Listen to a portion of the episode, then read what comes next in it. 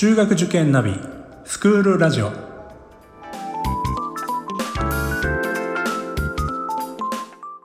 スクールナビゲーターののびるです。この番組は中学受験を目指すご家庭に学校の先生からの生の声や受験に役立つ情報をお届けするラジオです。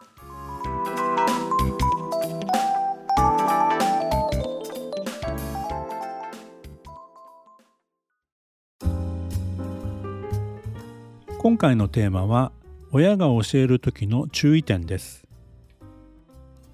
5年生くらいになると算数はとても難しくなるんですね。そうなるとですね授業を1回聞いただけでは理解できないというのが普通になってきます。まあ、宿題を出されてもですねそうなるとできないまま持っていったり、まあ、場合によってはですね答えだけを移してしまう、まあ、本当に本人は悪気がないんだけども、ま、そうしないと塾に行けない。まあ、そういった中でですねどんどんとわからないものが積み上がってしまう、まあ、こういうことが起こりうるわけですね。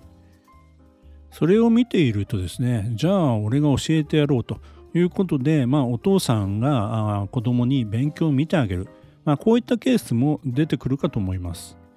まあ、そういった場合ですね親が教える時の注意点とは何でしょうか最近はですね本屋さんなんかに行くとですねえー、親が子供に、一生懸命教えて、まあ、受験が成功した、まあ、そういった本も並んでます。お父さんとお母さんでそれぞれ、えー、理系と文系に分けて、えー、それぞれ2年間3年間教えました。そして、え、有名校に合格しました、まあ、こういった体験談を読んでいると、まあ、親が教えた方がいいのではというふうに、思ってしまうかもしれません。ただですねこういうケースというのは私の経験からはですね比較的稀なケースだと思います。えー、まあどなたでもできるかといえばなかなか難しいでしょうね。えー、まずはですねやっぱりずっと子どもの勉強を見るっていうには時間が必要です。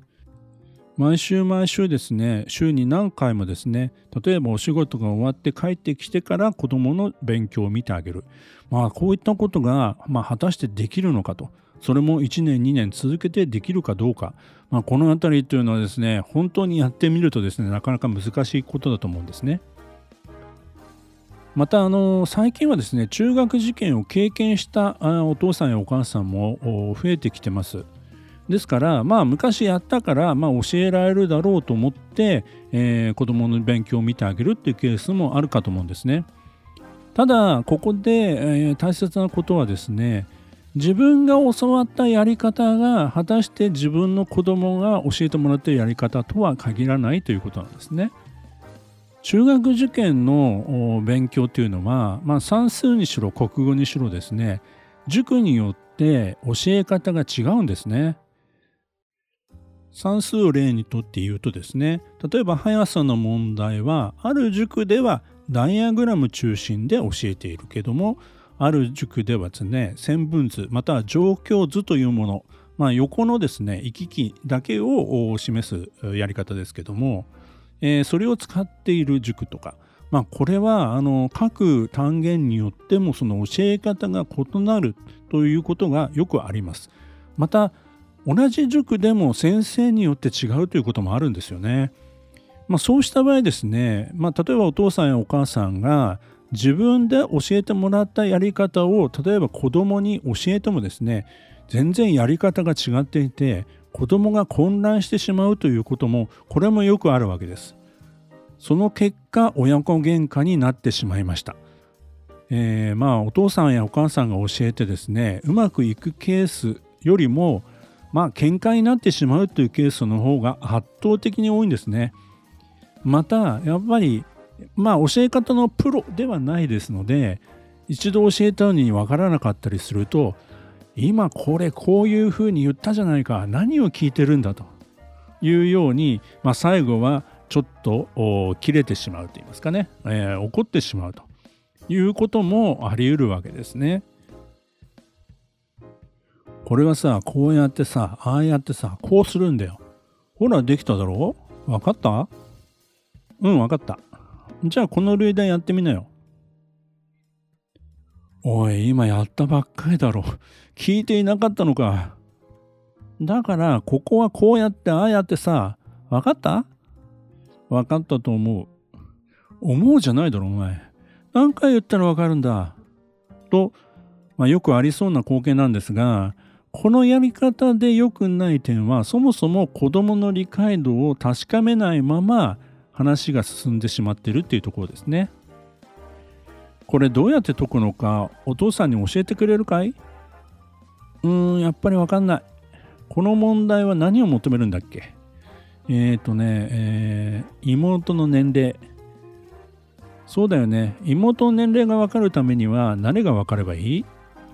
えっ、ー、と、兄の年齢かな。そうそう、その通り。じゃあ考えていくと最初に求めておきたいことは何だろう？ああそうか分かった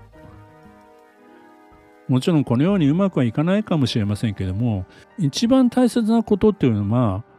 親が解いてしまうのではなくて子供自身が考えるように導くことなんですよね。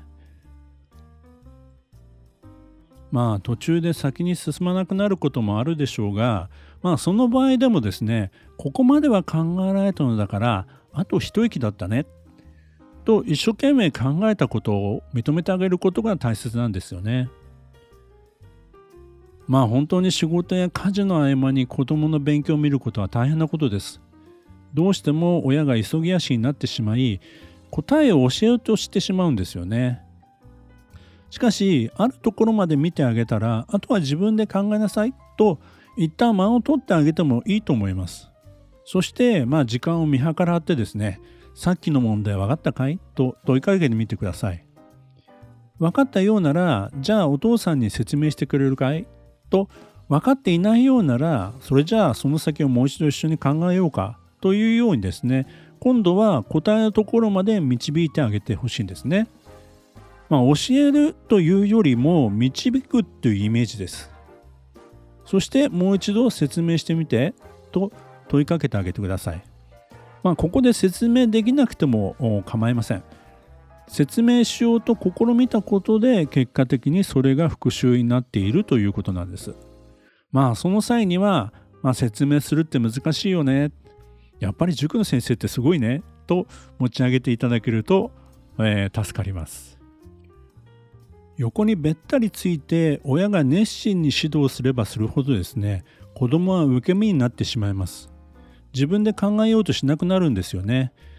まあそれで結果的にはですねえー、親が言ってることを聞き流してるだけの学習になってしまうこともあります。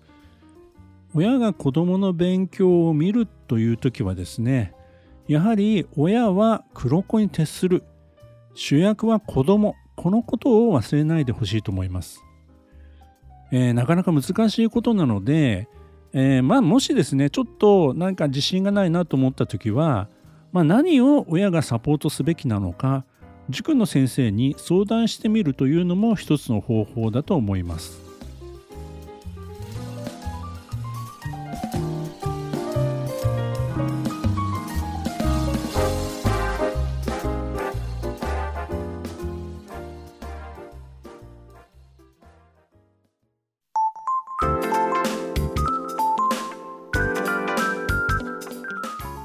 クールラジオでは番組への感想出演してほしい学校など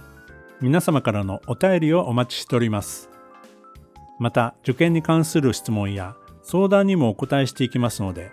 概要欄の Google ホームからお気軽にお寄せください。Apple、Amazon、Google、Spotify などの無料のポッドキャストアプリで購読やフォローなどのボタンを押していただくと更新情報が届きますので便利です。それでは次回もスクールラジオでお会いしましょう。